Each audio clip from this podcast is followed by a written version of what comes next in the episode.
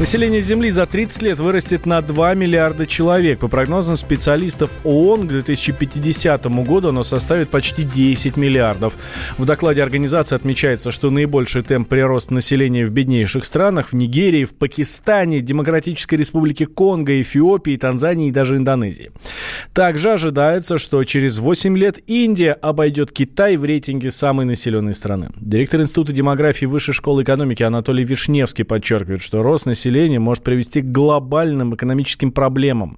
Потому что происходит так называемый демографический взрыв в развивающихся странах. Там снижается смертность, а рождаемость еще какое-то время остается высокой. И вот за счет этой разницы между более низкой смертностью, чем раньше, по-прежнему высокой, хотя она тоже снижается, но медленно рождаемостью, и образуется вот такой большой естественный прирост. Это началось где-то во второй половине 20 э, века и будет продолжаться в Китае. Проводилась жесткая политика по ограничению рождаемости, то им удалось затормозить рост населения. В Индии тоже снижается рождаемость, но более медленно, потому что там нет таких радикальных методов, как в Китае. И поэтому Индия обгонит Китай.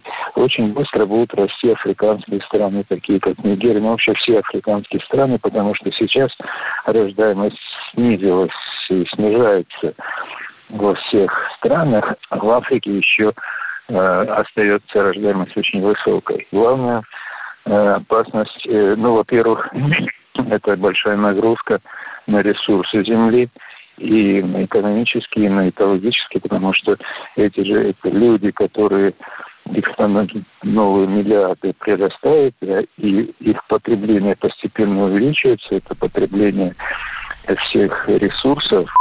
По прогнозам ООН, население России сократится на 11 миллионов. Однако э, Вишневский с этим не согласен. Он отмечает, что организация не учитывает приток мигрантов в Россию.